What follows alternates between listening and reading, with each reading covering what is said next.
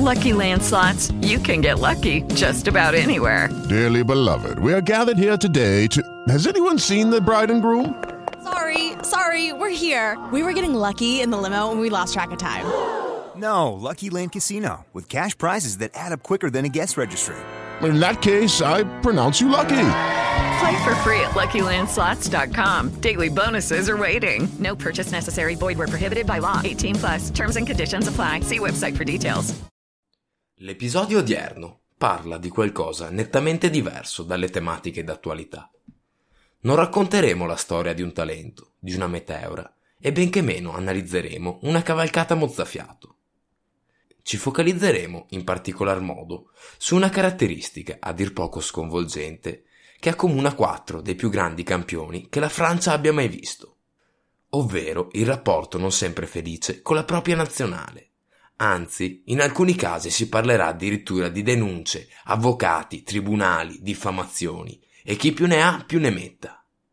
Dal campo ai tifosi, però, il passo è breve, specie se ci si affida alla stampa. Ma spesso i media non aiutano a cicatrizzare le ferite, bensì ci versano abbondanti e indesiderate porzioni di sale. Vi ricordo infine che Diario di Campo è attivo su Instagram, dove potete porci domande e dirci cosa ne pensate dei nostri episodi. Lì saremo felici di discutere con voi di tutto quello che accade all'interno del mondo del calcio. Vi auguriamo un buon ascolto.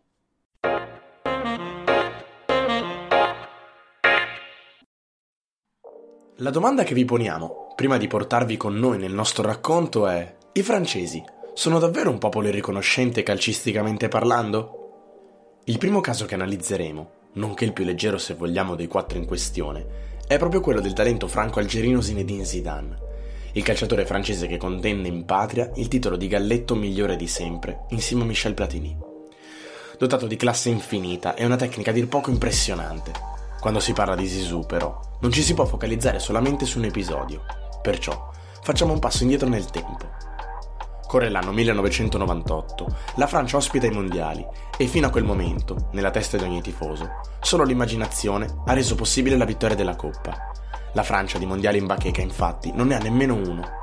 Il mondiale è l'occasione per eccellenza per dare visibilità ad un giocatore, per consacrarlo o addirittura per incoronarlo campione del mondo. La storia di Zizou è molto simile a una favola a lieto fine. Quei match giocati in suolo transalpino, quel susseguirsi di vittorie per la Francia, sono sinonimo di dominio, o quasi, perché proprio grazie ad una prestazione a dir poco esilarante di Zidane, i Galletti riescono ad avere la meglio contro un super Brasile, che però, la notte della finale, di super, ha ben poco. Proprio la testa di Zizou porta la Francia sul tetto del mondo e all'indomani della sfida, mentre la squadra marcia trionfante davanti a milioni di francesi in festa, galvanizzati dalla splendida vittoria dei propri beniamini, il maestoso Champs-Élysées sorprende gli appassionati di questo sport. Già, perché proprio in cima al monumento compaiono delle proiezioni. Zidane, presidente. Nessuno in questo momento in Francia ha lo stesso potere di Zinedine Zidane. Nessuno, nemmeno il presidente. Lo sport ha riconsegnato ai francesi quella felicità lontana e anzi, nel caso del mondiale, mai provata prima di allora. Ma dalle notti magiche all'ombra della Torre Eiffel all'episodio chiave di tempo ne passa e come. Nel frattempo Zizou vince anche un europeo in Olanda, vincendo in finale contro l'Italia, grazie alla rete di Trezeguet al Golden Goal. Campione del mondo e campione d'Europa nel giro di due anni. Talento inestimabile, a metà tra Juventus e Real Madrid. Che cosa potrebbe chiedere un calciatore di meglio? Vi rispondiamo noi. Assolutamente nulla. Da Euro 2000 al Mondiale tedesco del 2006, la situazione non cambia, poiché il francese resta capitano, diventa il faro della nazionale e si appresta a sostenere i suoi nei momenti di massimo splendore della sua carriera. La Francia passa al girone senza particolari difficoltà, elimina la Spagna, si conferma bestia nera del Brasile, annichilendo Ronaldo, Ronaldinho e Kakà. Zidane stende pure il Portogallo e all'Olympia Stadium di Berlino ridicolizza il portiere italiano Buffon con un cucchiaio dal dischetto a pochi minuti dall'avvio dell'atto finale.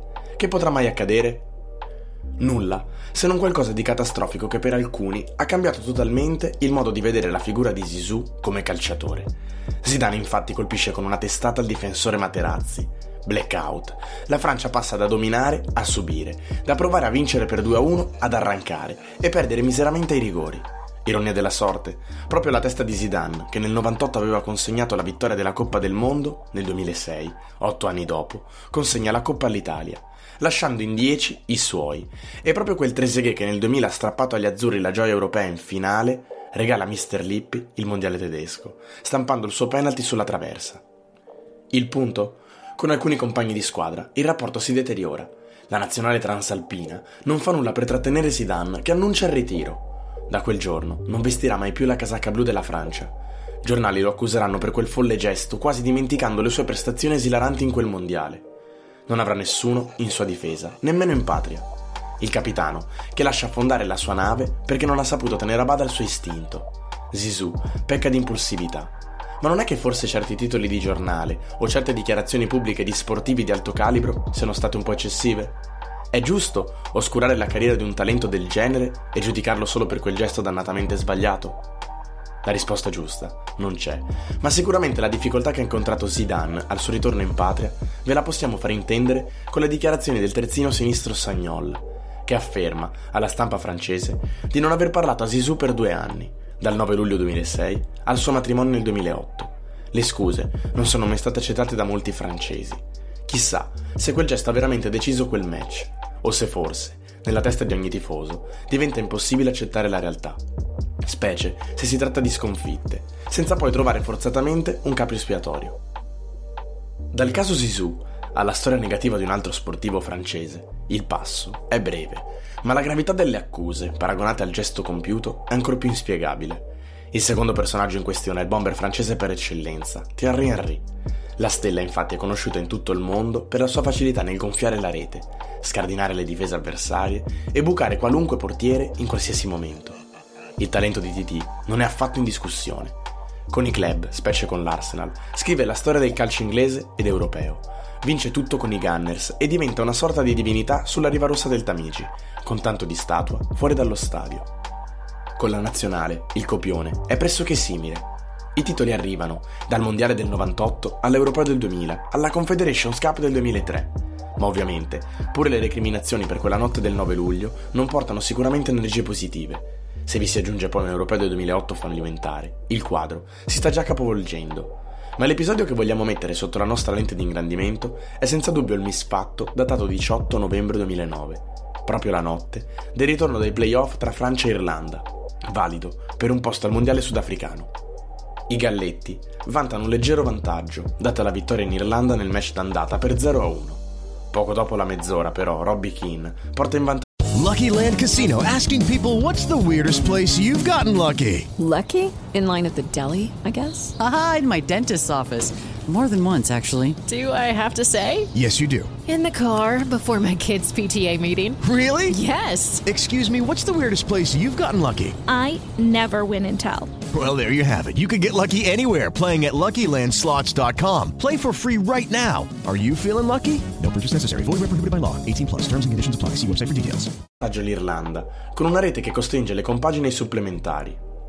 Proprio al minuto 12 dell'extra time, su un traversone lungo di Maludà, Henry prova ad arrivare sulla sfera, ma non riuscendoci fisicamente, allunga istintivamente la mano verso il pallone. Chi l'avrebbe mai detto? Il tocco di mano di TT diventa un assist al bacio per l'esperto Gallas, che trafigge gli irlandesi sotto gli occhi increduli di Trappattoni, che diventa una furia contro il direttore di gara. Mano netta, assolutamente.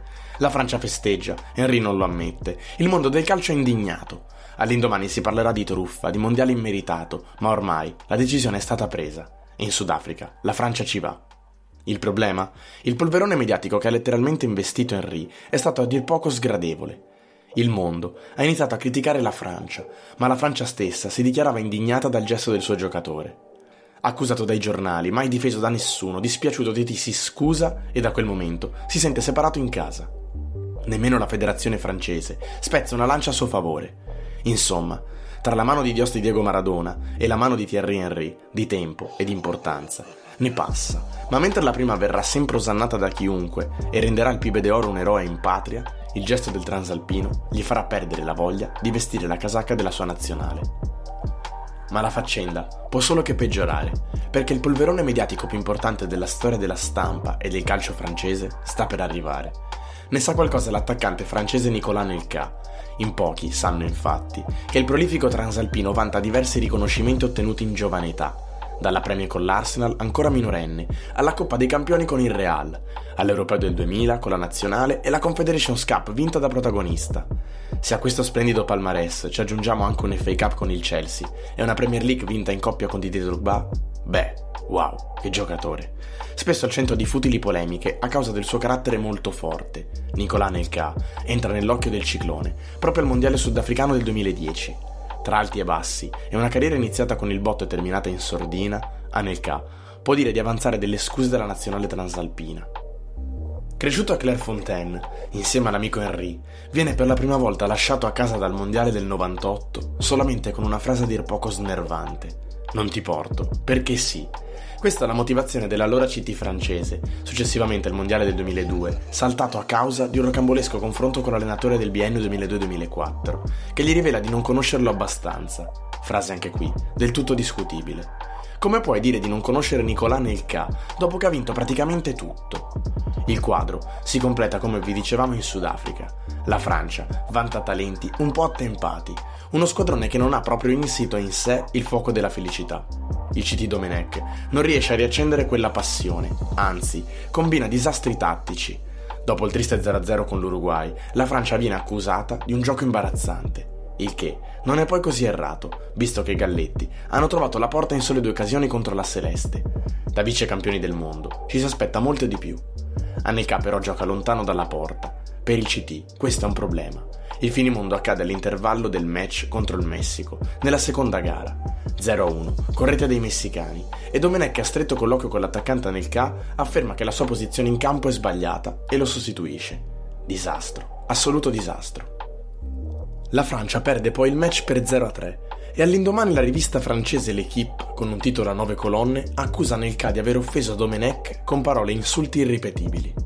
In Francia accade l'impensabile. La federazione sospende Anelka e lo rispedisce a casa. Il CT non smentisce, ma i giocatori che sanno la verità non vengono fatti parlare. La federazione insabbia e Domenech ne esce vittima e non carnefice. Nicolà Nelka, alla vigilia del match tra Francia e Sudafrica, fa le valigie e saluta i suoi compagni, lasciando il ritiro africano. Il giorno seguente, la squadra in sostegno e in segno di solidarietà verso il compagno diserta l'allenamento. Domenech resta da solo in campo. I giocatori scendono dal pullman, ma solo per firmare autografi. Evra e l'allenatore in seconda vanno vicini alla rissa.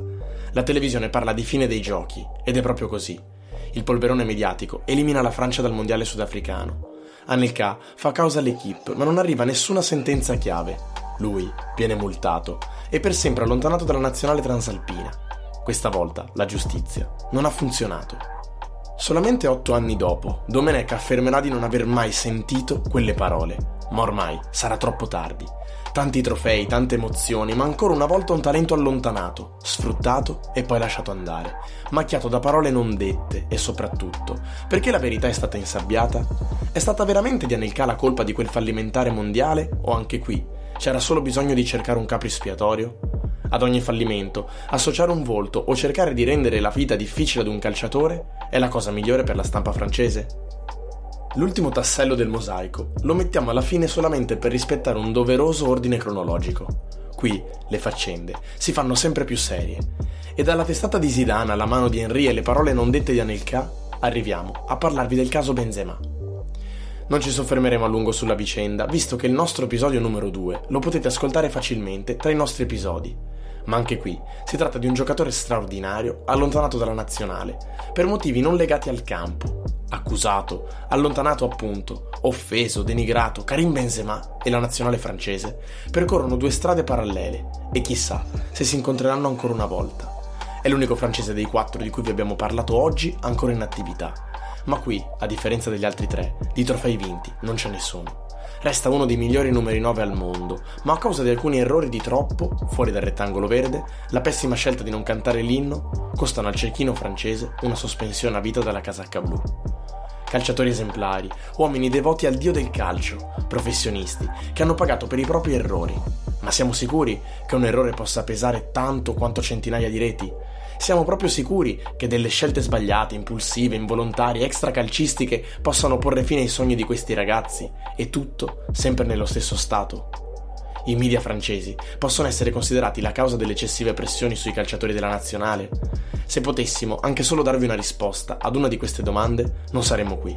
L'unica certezza che abbiamo è che siamo tutti umani, che tutti sbagliamo, che l'importante è riconoscere i propri errori. Il tempo passa inesorabile e non restituirà alla Francia, certamente, il talento di Zidane o la fame di gol di Henry e nemmeno la tenacia di Anelka e forse è addirittura troppo tardi per sognare un ritorno di Karim in nazionale.